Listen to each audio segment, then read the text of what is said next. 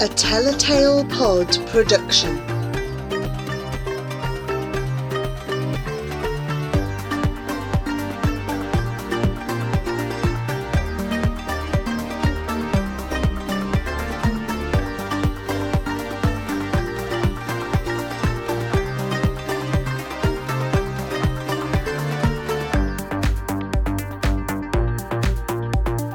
Asha and the Spirit Bird by Jasbinder Bilan. Chapter 27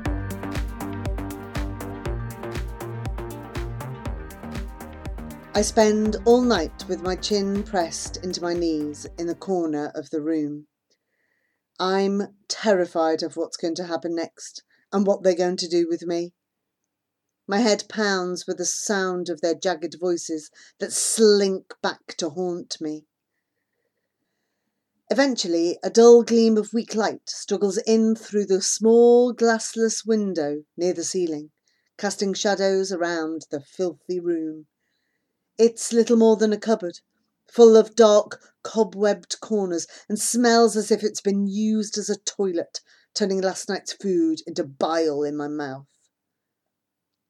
On the floor, the mango seedling and my feather lie discarded on the grimy ground, where they were tossed out of my bundle last night. A man rifled through my things, taking Jivan's penknife and the last of my money.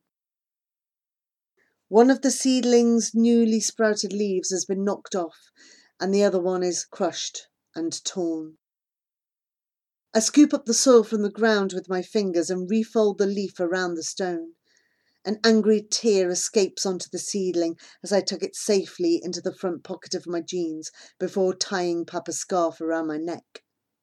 I clutch my pendant, willing it to respond and pray for its rhythm to give me strength. I try to feel for the memories, a sign that I haven't entirely been abandoned. But there's nothing. Jivan was right all along. It's just my imagination. I beat back the tears because now, more than ever, I have to be strong, just like I was before when Mal told me to believe in myself. I gather my courage and make a promise, even though I don't know how I'll do it.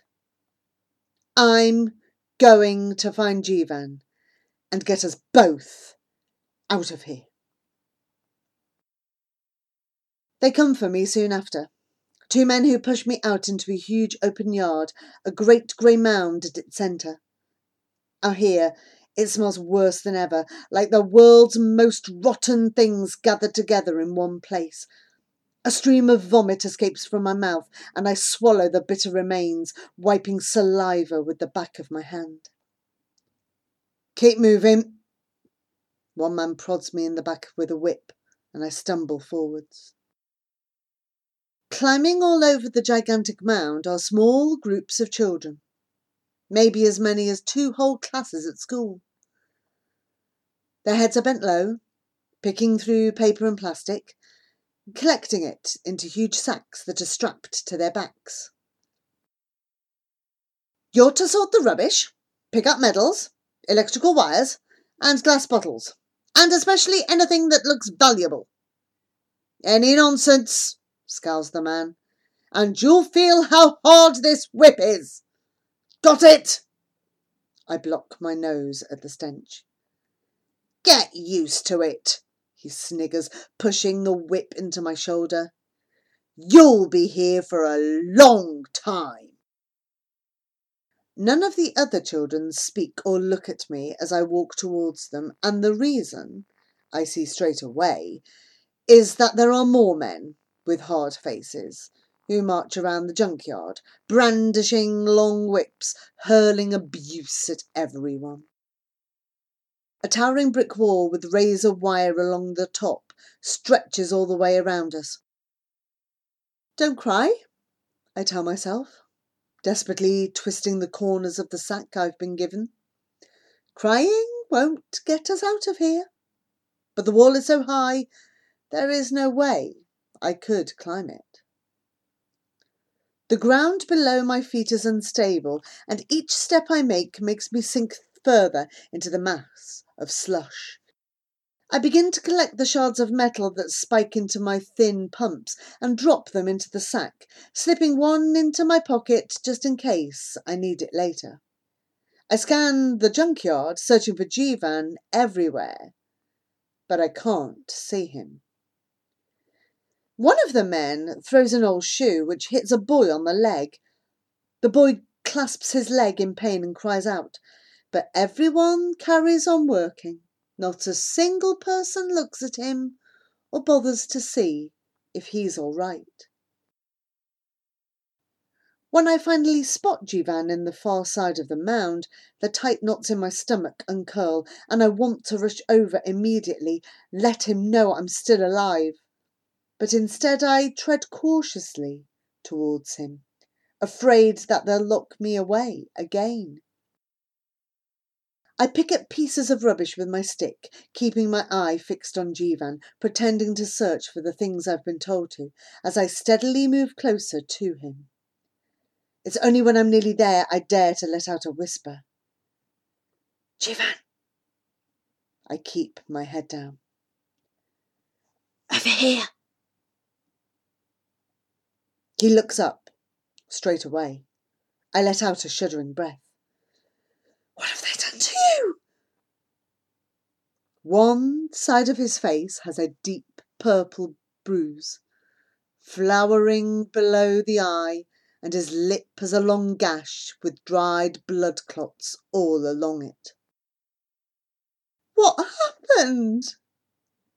A fire of fury burns in my chest, and I fight back angry tears. I want to touch his eye, Make it better. Asha, he murmurs, keeping his eyes low. You're safe. What did they do to you? It looks so battered, it makes me insane with anger. They push me around. His voice is quiet, flat. I follow his gaze towards the guards. They threw me against a wall. Oh, Jivan, I'm so sorry. I risk touching the bruise slightly. Um, I'm gonna get us out. How are you to do that? I don't, I don't know yet, but we'll do it somehow. We'll do it together. I feel for the sharp bit of metal I hid in my pocket, glance up and keep picking at the rubbish. Jivan's face looks so painful. Does it hurt? It's not too bad. He can barely move his lips. I know he's not telling me the truth. His hair has come undone and hangs round his shoulders. His shirt is blood-stained and torn. I pause and press my pendant to my chest close my eyes for a moment, and try to connect with my ancestors. And then I feel the rhythm. Asha, my dear girl, do you remember what I told you about being special? There is a reason for everything, and even though it may not seem fair that you are here, it was your destiny to come even in the vilest of places, there is beauty, and it is your task to find it. Remember that I was always by your side, even when you were too small to know. I sang to you, and I loved you. The memory disappears quickly, but it gives me a boost and I move closer to Jivan. We've got to at least try to get out, I say. We can't just give up. He shrugs, looks away, but not before I see the defeat in his eyes. We work all day until my hands, blackened from touching the dirt and rubbish, are scratched all over, until the sun hovers overhead and burns an orange hole in the grey sky and all I know is that I must think clearly. I must make a plan to get away from here and find Papa. A shrill siren sound fills the air, and suddenly everyone stops working. A crowd of children surges forward, pushing and shoving each other, shouting to get ahead. My feet are barely touching the ground as we get carried along with the others towards a barrel of water at the foot of the mound. A boy elbows Jivan hard in the ribs. That's my spot, newbie! he yells, shoving himself in front. And you! Get off my spot, both of you! He glares at both of us. I pull Jivan back. Just leave us alone. Yeah, leave him alone, Taran, says a skinny boy wearing a filthy t shirt and tatty shorts. He turns to us. His name's Samir. Don't take any notice of him. He forces a smile. My friends call me Sammy. And this is Attica. A girl who reminds me of Rupa pushes forwards. Hi, she whispers. But you're too young to be here, I say. Attica wipes her nose with the back of her hand. I used to live with my uncle, but he lost his job and, and he couldn't afford to keep me anymore, so he sold me. that's how I ended up here. Sold you? I can't believe what she's saying. But I guess that's what happened to us, isn't it? The lady in the car exchanged us for money. I don't think I'll ever get out, she replies, her voice on the edge of tears. But I look out for you, don't I? says Sammy, putting an arm around her shoulder. Yeah, she says. We look after each other. It's the only way. We move along the queue for water, all the children jostling and grabbing each other. Keep going, cries one of the men, stomping up and down, using a long stick to jab anyone who takes more than a few gulps of water. I push Jivan forward. You go first. You've been working for longer than me. He doesn't even bother to argue. He finishes quickly gives me the cup, and I pour the water into my mouth. I'm so thirsty I don't want to stop. But I barely start the first sip before the man pushes me away. Hey, he says, what are you? An elephant? Get back to picking. Useless mongrels. He snatches the drink away. I clench my jaw as we walk back to the mound of rubbish and carry on picking things off the ground. We're not allowed to stop or rest. We keep looking for wires, cans, anything metal from the dump, and stuff it into the sacks on our backs. The sun disappears behind the tower blocks, and the grey sky starts to darken. There'll be no moon tonight, and I remember how each Diwali we celebrate at home is always on a moonless night. We still have four weeks. A pair of flickering floodlights turn on, and I realise we'll be working for hours yet. A few hours later, I brush myself off, wipe the sludge off a tin, and examine it closely in the semi darkness. Jivan? Look, I whisper. What are you going on about? says Jivan, looking confused. We've got more important things to worry about than some silly old tin. No, Jivan. I shove it under his nose. There's a Lammergeier on it.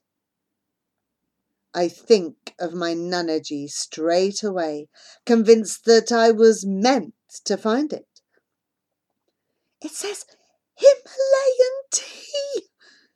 Maybe it's from one of those plantations near Gallipore. It's been sent as a sign to keep us strong. Jivan pushes the hair off his eyes to get a better look. That is quite a coincidence. I think you could be right. He sounds animated, and for the first time he might actually believe it's a sign. I slip the tin into my pocket and I think of the spirit bird that watched over our journey, feel for Nanaji's pendant and plead for it to keep me strong. I will find Papa in time and won't let anything stop me from getting out of here.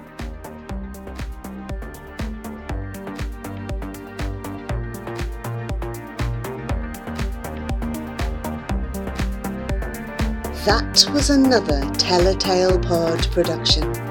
Remember that you can follow, share, and find more of our podcasts at tellatalepod.podbean.com.